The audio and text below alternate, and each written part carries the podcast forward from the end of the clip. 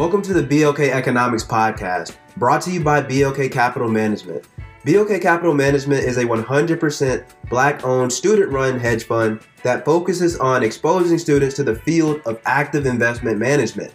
The purpose of the podcast is to enrich listeners from around the globe by highlighting the importance of economics. Economics provides a deeper insight into the events that are currently taking place in the world and helps us understand the decisions that have been made and their potential impacts. I think economics is important because it's one of the most overlooked social sciences and it affects every aspect of our daily lives. I believe that economics is important because of the insight that you can gain into consumer behavior. Economics allows you to contextualize the world. BLK Economics. Economics. Economics. Economics. Economics. Economics.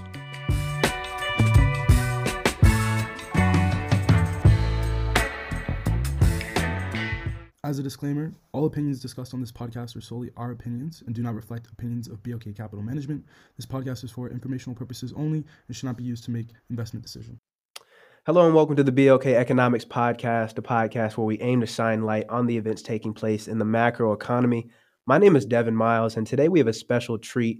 Today in house, we have Brent Schutte, who is the Chief Investment Officer of Northwestern Mutual. How's it going today, Mr. Brent? Good. How are you doing, Devin? Doing great. Delighted to have you on the podcast. We thank you for taking the time out of your day to meet with us. And just for those people who may not know who you are, haven't done any background research, can you give the audience just a brief elevator pitch synopsis of who you are and what you do? Sure. So I 7 years ago, I moved to beautiful Milwaukee, Wisconsin, where there's now 6 or 7 inches of snow on the ground, and took a job as the Chief Investment Officer of the Northwestern Mutual Wealth Management Company. And so we are a part of the bigger Northwestern Mutual Life Insurance Company. We're the wealth management company, and I'm the CIO of that. So think about if you have a retail investment account with a Northwestern Mutual advisor, that would be managed by me and my team. And so over the past 6, 7 years, we've grown from about 80 billion in AUM now to about 250 billion in AUM. So we're growing very, very fast as we help our advisors put together financial plans for their clients to give them financial security by combining life insurance and investments in a way that hopefully allows them to reach their goals and objectives.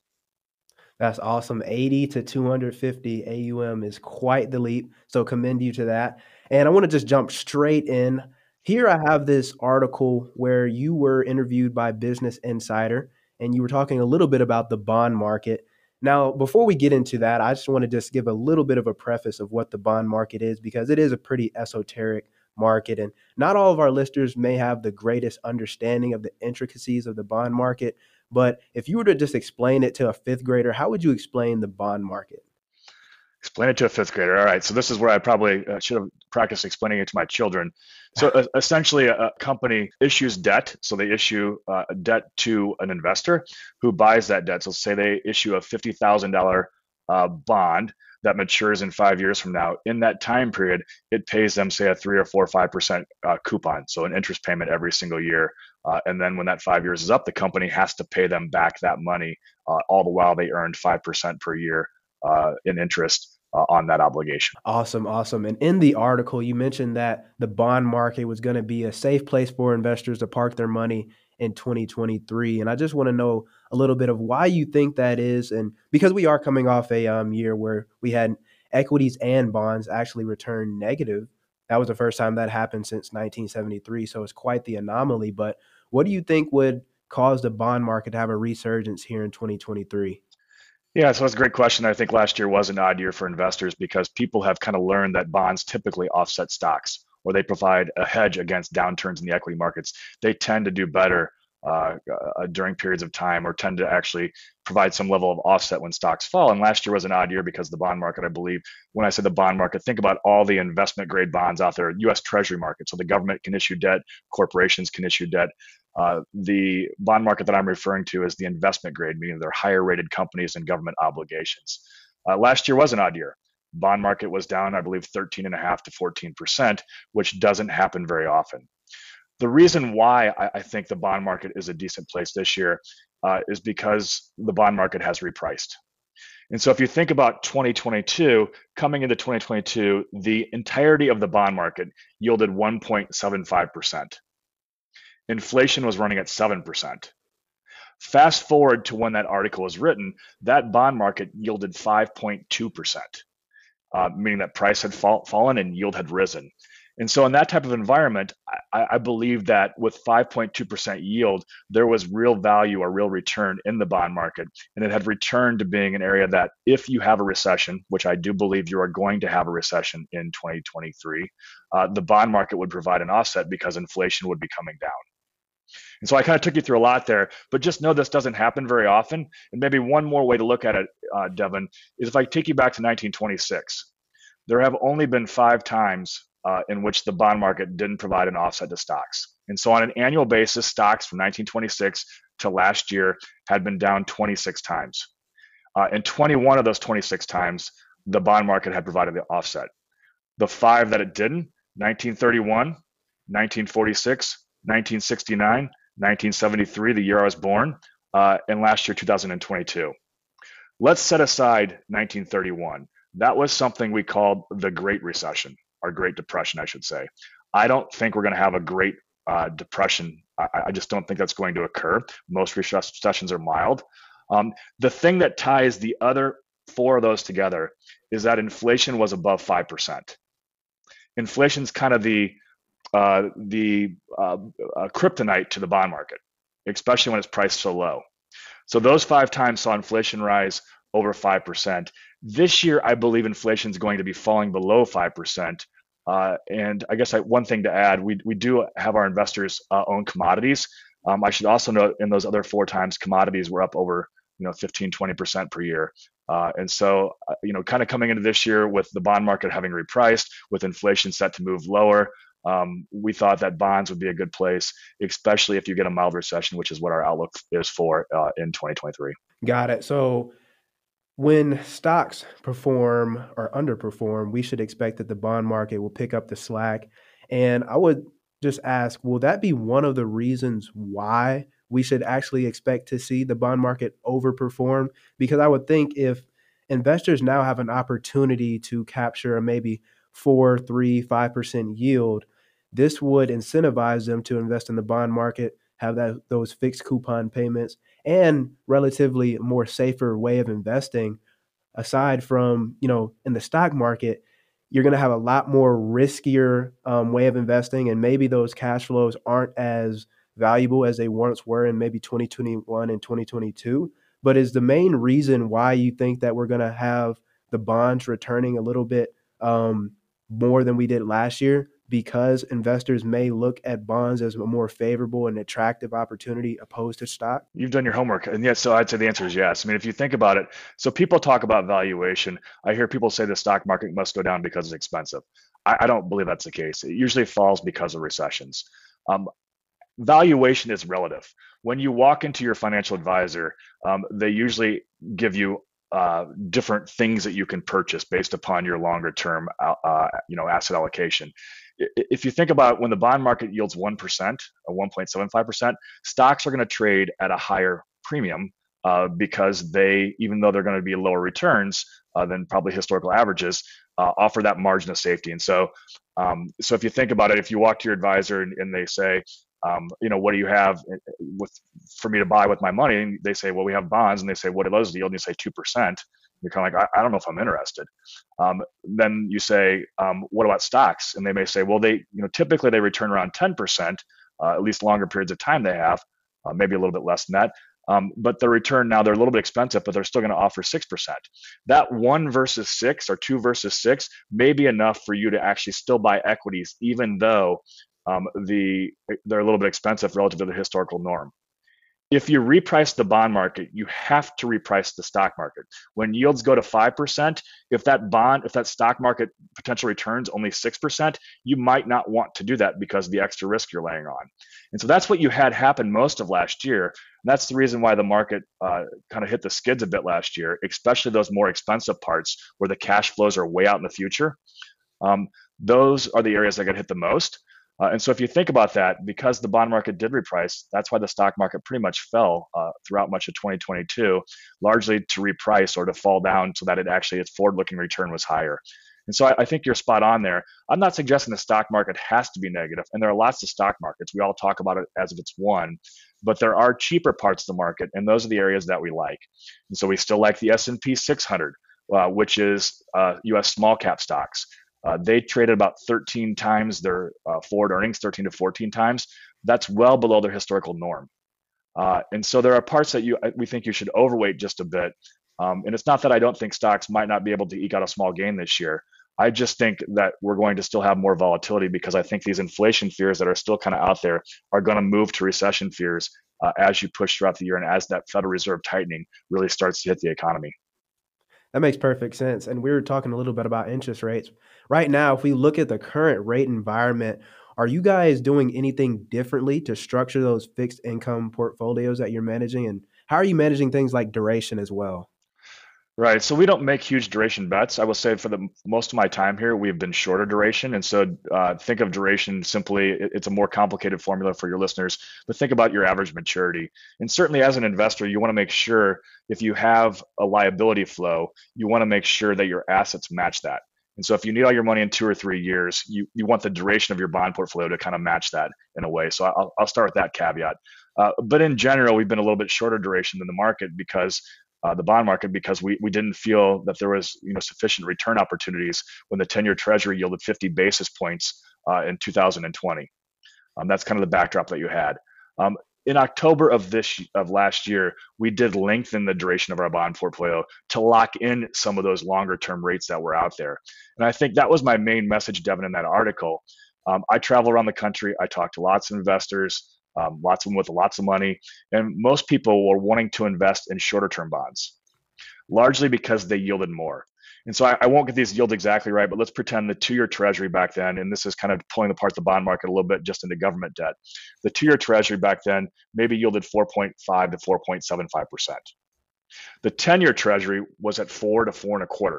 So many people were saying, why wouldn't I just buy the one that has the higher yield? And my comment was more, where do you think rates are going to be in 2 years from now? Because in 2 years from now, you're going to have to reinvest the entirety of that 2-year treasury that you bought.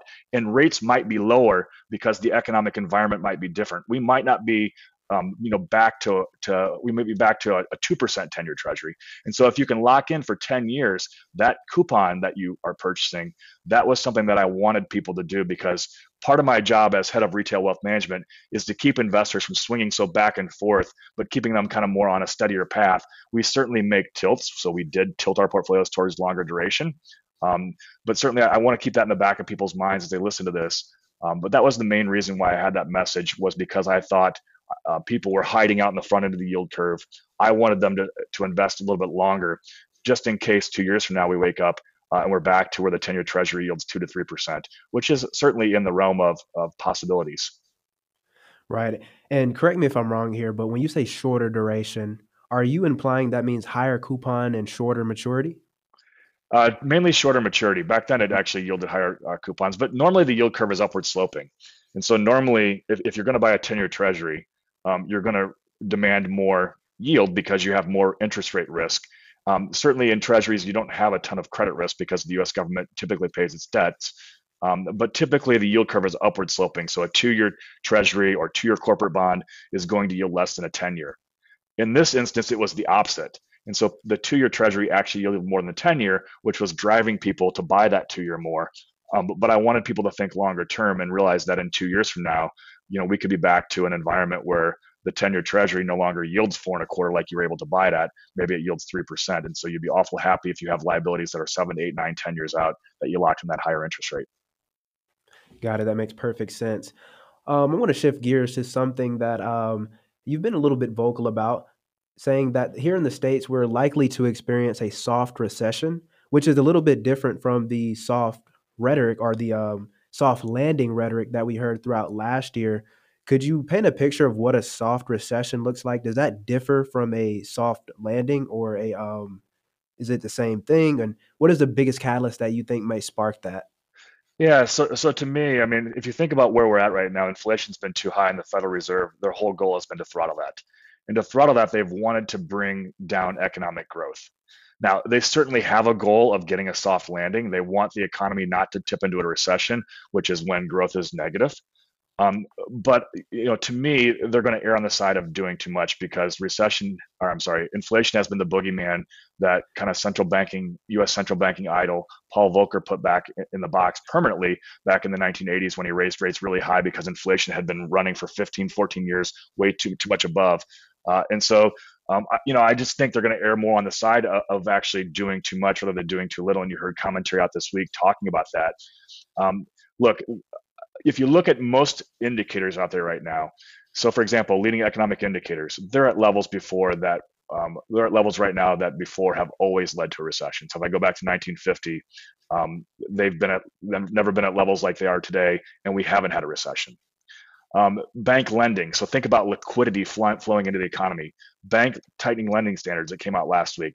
Those are at levels right now that have always led to recessions in the past. And so to me, if you think about the Federal Reserve and what they're looking to do, they're going to try to, just get it down to around, 0 to 1% growth so that inflation comes down. But I don't think their policy tools are that finely tuned that they can actually do that perfectly. And I think they're still going to err on the side of doing too much because, Chair Powell doesn't want to be the head of the Fed that allowed inflation to become more permanent. And so that's where I think you're going to get a recession. I think the Federal Reserve is really focused on the labor market. It's the one thing that is kind of at the end of every economic cycle, wages get too high, you run out of people to hire, and then you have a recession, which kind of cleanses. Unfortunately, people lose their jobs, and then we start all over with wages, at lower levels until they rise to too high levels because the employees get the kind of advantage over the employers because there's not too many more people to hire. And there's a bidding war that ensues. To me, the Federal Reserve wants to see the labor market kind of free up a bit. And the only way that I think you get a soft landing is if people decide they want to come back into the labor market. So just real quick, to be counted as unemployed, you actually have to be looking for a job. If you're not looking for a job, you're not counted as unemployed, you're just not in the labor market. And so there are fewer people today that are, at least as a percentage of the population, that are in the labor market looking for jobs. And so if some of those people came back in and decided they wanted to come back and provide labor, then theoretically we have more labor market supply and wages will stay lower. That's the only way that I think you get a soft landing. And I still think that's highly unlikely. The reason why I think it's soft is because we've already kind of had rolling recessions. And so the economy opened up kind of in an odd manner where everybody bought goods, everything arrived via Amazon at your door.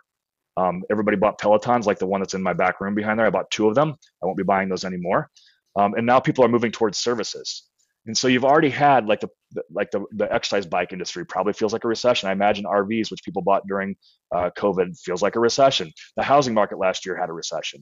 And so it's kind of been rolling as the economy has opened unevenly. So you've let a lot of steam out of the economy already. Reason number 2 is the consumer is still in decent shape. And so the consumer has spent the last 10, 12 years rebuilding their balance sheet. So debt to assets are at levels they were in the 1970s. I think that will undoubtedly erode, but not so much to cause a great recession or a longer one. And last but not least, I take you back to where we started. The only reason we're where we are at today is because the Federal Reserve has been trying to get us there.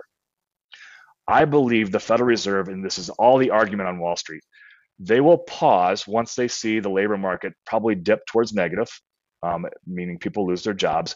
And given the reality that I don't think inflation, which is what the boogeyman has been, I don't believe it survives a recession. I believe it comes down. It's the final nail in the coffin.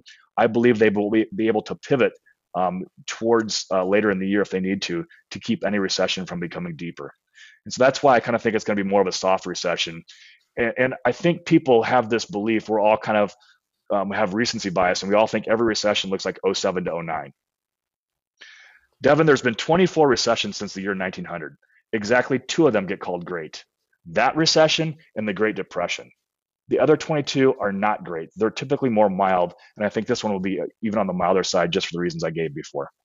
Yeah, that's very interesting. And you made a good point about if workers are to come back into the labor market, that would probably have a increase in the unemployment rate or the employment rate. But if that were to happen, I heard a lot of rhetoric about a wage price spiral. If we do get more supply of workers, would that be something that complicates the Federal Reserve's inflation target, or if we look at it in a more economic standpoint, if you have a higher supply of workers, would that have some type of an offsetting effect where maybe workers are more productive and you have lower prices? What do you think about that if workers are to come back into? Perfect. If they come back, then I'm kind of more of a supply side person. I believe that the total, speed rate of the economy is how many people work and how efficient they are. When you run out of people to work, you kind of have constrained supply, and if demand runs above that, you get inflation. And so if people come back into the labor market, holding that productivity aside, which I think there's good news there, I think productivity will rise. But if people come back, that means there's more supply of workers, which will allow us to meet the demand that's out there and will keep wages lower. The end of every economic cycle, at least the last three, saw wages rise to over 4%, and then it died. I won't go into the reasons why, but if you're bored on a Saturday night, take a look at the it's YOY.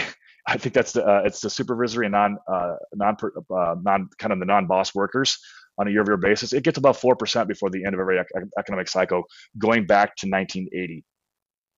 This is when the Federal Reserve started kind of thinking more about that. The wage price spiral of the 60s and 70s, pretty much you were on an elevator up on wages. You had recessions and wages didn't come down. They kept making new highs until they were up 9.4%, I believe, at its peak in 1981. And if you think about people making more money and not being able to actually have supply keep up, that's how you get inflation. And so the way that you would have a longer economic cycle than what I'm thinking about and avoid this kind of recession that I'm thinking about is if some of those people who are on the sidelines now decide that COVID is kind of in the rearview mirror, they want to come back in and provide labor. That would allow us to fill jobs, keep wages lower, and allow the cycle to be just a bit longer. I'm not for sure that's going to happen. I'd love it to happen, but I think you're kind of at a point where even if we avoid a recession this year, I want people to kind of think about not having a longer economic cycle. This isn't 2010 when you're coming out of a big recession that kind of cleansed, pulled everything back to where you had lots of slack. It'll still be an economy that's later in an economic cycle. Fancy word for saying, closer to a recession than further away. Got it. And our last point that we're going to touch on today is going to be the VIX, the volatility index. And I know our futures traders and option traders out there are probably rubbing their hands together when we talk about the VIX, but I want to know, because the VIX has somewhat been low, I mean, we are in a time of economic uncertainty, and when we are normally in times of economic uncertainty, you would expect maybe the VIX market should rise. You would see more volatility. You would see a sell-off. But do you think that the VIX is a reliable metric? Because I did some data research back earlier this week, and since the VIX was created in 1993, every recession that we have had has featured a VIX market that has reached the level of 40. In this market today, we've only reached 31, and that was back in October, I believe. But do you think the VIX is still a reliable metric? And if so, what do you think is causing the lack of volatility in markets? Boy, those are really good questions, and I think you've done more research than I have on this. Typically when the VIX is high, that's a buying opportunity. And so I could show you that chart. I mean, investor sentiment is completely opposite. And so when the VIX does get to higher levels, it's a pretty good buying opportunity. I remember tweeting during COVID. So if you haven't signed up, I'm on Twitter and I'm on LinkedIn. LinkedIn, I post all my different research each week. You can read my market outlook for every single week and kind of what I made of the prior week. I remember tweeting, I can't remember what the VIX got to in COVID, but there was a period of time where if you looked historically, whatever level that was, 50, 60, whatever it might have been, if you had bought there and held for a year, you'd never lost money. Doesn't mean it has to be, but that's how I kind of think of the VIX. VIX, one of the things we kind of look at, so we look at the economy, where are we at in the economic cycle? We look at monetary and fiscal policy. So I mentioned liquidity tightening earlier. That's typically what leads to recession. And so right now, I think the Federal Reserve has a liquidity tourniquet on the U.S. economy. Money supply, for example, was growing 26.9% year over year between February of 2020 and February 2021 as we flooded the economy with money. Now it's at negative 1.3%. This is the lowest it's ever been on a year-over-year basis. And so that's liquidity coming into the economy. Investor sentiment is a huge contrarian indicator. The VIX would fall into this. And then kind of market structure, where are people overweighted and underweighted? The VIX, the level that we're at right now, it typically gets a lot lower during economic expansions. And so it's been elevated. If you look back historically, there are periods of time where it's in the 11s and 12s, and we're still in the 20s. It's been still elevated post-COVID, even as we've had a decent economy over the past couple of years. And so I know there are certainly reasons people have been buying options. You had the Reddit crowd that could cause some of these things to be distorted. I wouldn't place my outlook based upon the VIX or any in that manner. I tend to think of it more in that sentiment indicator where you're kind of in a middle part right now, which if you do a returns diagram, which I have done, the middle part is kind of the area where you get uncertain results. So when it's kind of in the middle part of it, and I think the VIX average is 17 over a longer period of time. When it's below 17, you have a pretty high, you have a pretty lower forward return, but a higher certainty. So lower volatility tends to be not such a bad thing. So you'll hear on the news a lot of times, the VIX is too low. This is where a person like me goes in and says, well, let me do the math behind it. And I'm glad that you're curious and that you're doing that. That typically doesn't lead to bad outcomes. The bad outcomes are more in the middle, where it's kind of in that middling area. That's where you don't have much of a certainty about what happens and you can't place much on it. And then when it gets really high, that's where you want to be buying. And so I guess right now I'd say we're kind of in the, I don't know, we're kind of in that middle area. And so maybe from my standpoint, it's kind of showing that we could tip in either way. And I still think it's probably got to go higher before it goes lower, just because I think while inflation fears are coming down, although they did kind of elevate this time again, I think the moment you have a negative jobs number, I think we're going to start hearing the word recession a lot more, and that will cause people to freak just a bit. But I will remind you again, short, mild, and rolling. And I remind everybody listening that the market bottoms before recessions end. And so if it's a 6-month recession, and I could argue, this is an odd period of time where you can almost argue that we may have already actually had a recession. We just won't know until later on. So I guess all in all, I don't know if I answered your question really well, but I think you're spot on. I guess to me, it's kind of one of those indicators that kind of is flashing warning signs right now. Got it. And typically low volatility is evident in a strong market. And just looking at the year of 2023, strong would probably be an understatement. Yes. Because in January, we had almost an 8% gain in the S&P 500, and the NASDAQ had its best January in over 20 years. But if we're looking at the equity markets here in America, just with a 30,000-foot view, why do you think equities have started the year so strong? Well, so I've done, this may be too old for many of you on the call. I don't know if you all listen to Dave Matthews Band, but Dave Matthews wrote a song back in the day called The Space Between. And so I kind of have thought we're in the space between. So if you think about it, inflation fears drove 2022 trading. And so from January 3rd, I believe we started following of 2022 to October 12th, inflation fears were really rampant. And the market hit a bottom on October 12th. October 13th, probably not so coincidentally, was the September CPI report, which for the first time really showed that a lot of what was happening in inflation was starting to falter. And a lot of it was tied to COVID, like I was mentioning. And so we kind of thought it was the space between. You'd have these recession, or these inflation fears go lower, which would put a kind of a bottom underneath the market and possibly lead to better markets until you got to the point where you saw recession fears. And so that's kind of where we're in that space between right now. I think you're going to start seeing recession fears amp up, which I think will cause the market some consternation. I don't know that we make new lows. I don't think we do. And I actually don't think there's, I think the market has discounted a lot of what's already happened or what is I see happening. But I think you're going to see probably a market that pulls back just a bit as those recession fears amp up, especially when you get a negative jobs report and people start running around, pulling their hair out, wondering how deep it's going to be, which I think it's still going to be shallow for all the reasons that I gave before. And so that's kind of where we've been. That's why I think it's been better. I don't want anybody to go out and sell everything that they have because of that commentary, because I think a lot has been discounted. And it kind of comes back to the last thing I'll say here. There are many markets. And so, I talked about hopes, dreams, themes, and meme stocks that were bid up in 2021. Those are my keyword for the things that were really expensive that didn't make any sense. We wanted to be more towards value and things that are cheaper in the markets. And that actually worked in 2022. And I think it works again in 2023. I think most other strategists will go on TV and say, gosh, if the market was just cheaper, or I would actually be more optimistic. And that's where we have an answer for that. So keep in mind, I'm stewarding capital of people who should be longer term investors. We've just pushed towards the cheaper parts of the market that already have discounted some sort of an earnings recession and discounted, have a margin of safety against a downturn in that. And that's why we've been in small caps and even mid caps, value stocks. I know that they're not popular. People want to buy tech stocks, but more value focused stocks, even sector neutral value as a factor. If you haven't done your homework on that, take a look at that. And then even international stocks, I think, are a decent place to be in the coming year.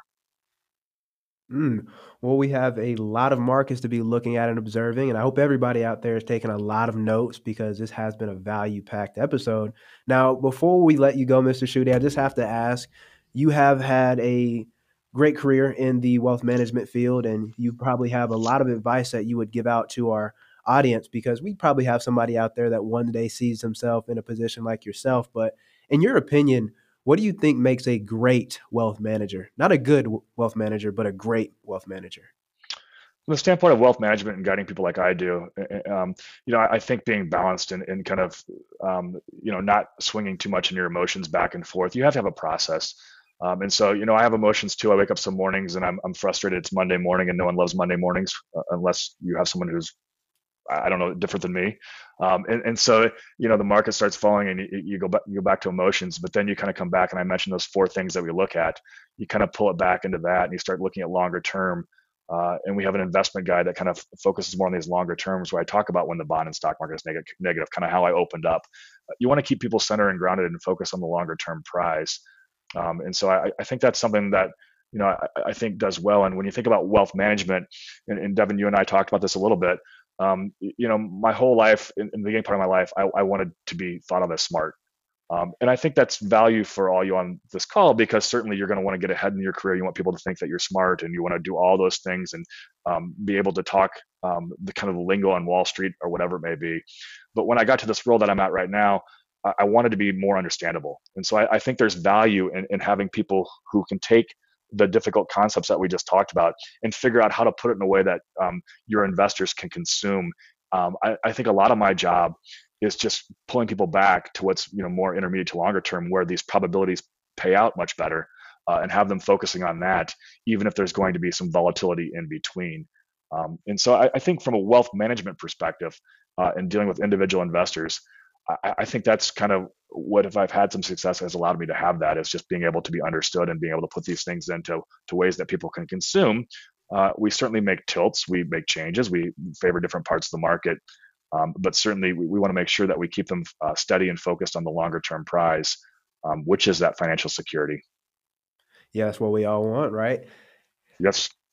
Yeah. And my last question for you, we do have some retail investors who are currently investing some money, maybe for the long term, or maybe they just want to maybe save for, who knows, a vacation. But given your time in the markets, what do you think is the biggest lesson that you've learned?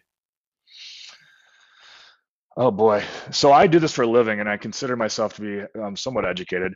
I will tell you, and I think I look at you and I think of all the people your age on this call, max out your 401k.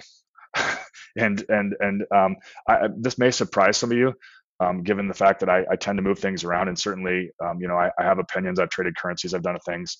In my 401k, I've never owned a bond in my life.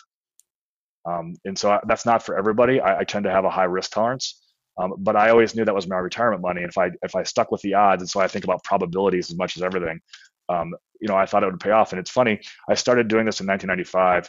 And if you think about the 2007, 2008, 2009 time period, at least 2009, when the market fell as low as it did, if you looked at from my start to 2009, my career wasn't worth much from the standpoint of S&P 500 points or Dow points. It wasn't worth much at all, 14 years. But I can assure you my 401k was, because of compounding and just consistently adding to it. And so, I would focus a lot on that and making sure that you kind of think about the longer term and odds, kind of tying it back to my comment about not making this so scary. I get on these calls with, 500-600 clients. We do a lot of client events. We do a lot of client podcasts. And I think they all come in with some like, oh my gosh, I got to decide if I'm all in or all out. And I've heard the 60-40 is dead. Let me just kind of close with this on that question. If I go back in time, a 60-40 portfolio, just the S&P 500, so U.S. large cap stocks, and those investment grade bonds that we talked about, the Barclays Aggregate, 1976 to this year, you open up your statement every month and look back 5 years. Did you make or lose money? From 1976 to today, so you start opening in 1981. I can't remember how many time periods it is. I think it's 400 some. There were only 3 time periods in which a 60-40 investor would have opened up their period up, or their statement at month end, and actually saw a loss. Those 3 were the people who bought in January, February, and March of 2004, and held to the depths of the Great Recession in January, February, March of 2009. And so when I talk about that, it doesn't mean it might not happen again in the future, but 3 out of 400, I think, was the numbers there. Think about how, if you kind of pull that back into that longer term picture, think about kind of staying on that path and then making tweaks and tilts around that. And that's where I just think some of these things, when you pull them back, you want to take that longer term look and take a look at that, because the odds are more with you. Again, doesn't mean it has to be, but you get enough of these things when you put them together, and you kind of can have an outlook, kind of based upon how you should think about your money. Got you there. So compound interest, that was my main takeaway from that. There you go. Yeah, I mean, Einstein said it was the eighth wonder of the world. So yeah, perfect. Yeah, and this has been a great recording, Mr. Schutte. How can the audience keep up to date with you or support what you have going on? Sure. So join me on LinkedIn. So I am on LinkedIn. I think that's the best way. I do. We post all of our research. We put out investment guide pieces from time to time. I'll actually tweet or do a LinkedIn on something that I see that's interesting in the economy. That you can also go to nm.com. And you'll see kind of our weekly commentaries, my quarterly commentary, our asset allocation focus, where we give more of a deeper dive. And then certainly, for whatever reason, I think they need filler on TV. Sometimes they put me on that. You can catch up with that from time to time. But I think those are the best ways to engage and to keep up with what we're thinking. And I believe more in continuous communication. And so, every week we write I do a podcast for our advisors that's typically, well, it's gotten longer lately. It's 30, 35 minutes long, where I talk about how, if their clients are calling, what would they think about? How does this fit into our story about where we're positioned? And that turns into a written document that goes out to a lot of our clients that I then post on LinkedIn on that Monday or Tuesday morning that you can engage with. And you'll get a kind of a feel for how we think about the economy, how we think about markets, and how those tie together. Yeah, so if you guys are interested in following it up with Mr. Brent, please do that on nm.com or follow him on LinkedIn. This has been a great episode. And remember to subscribe and share with a friend. Thank you all for listening, and have a great week. Thanks, Devin.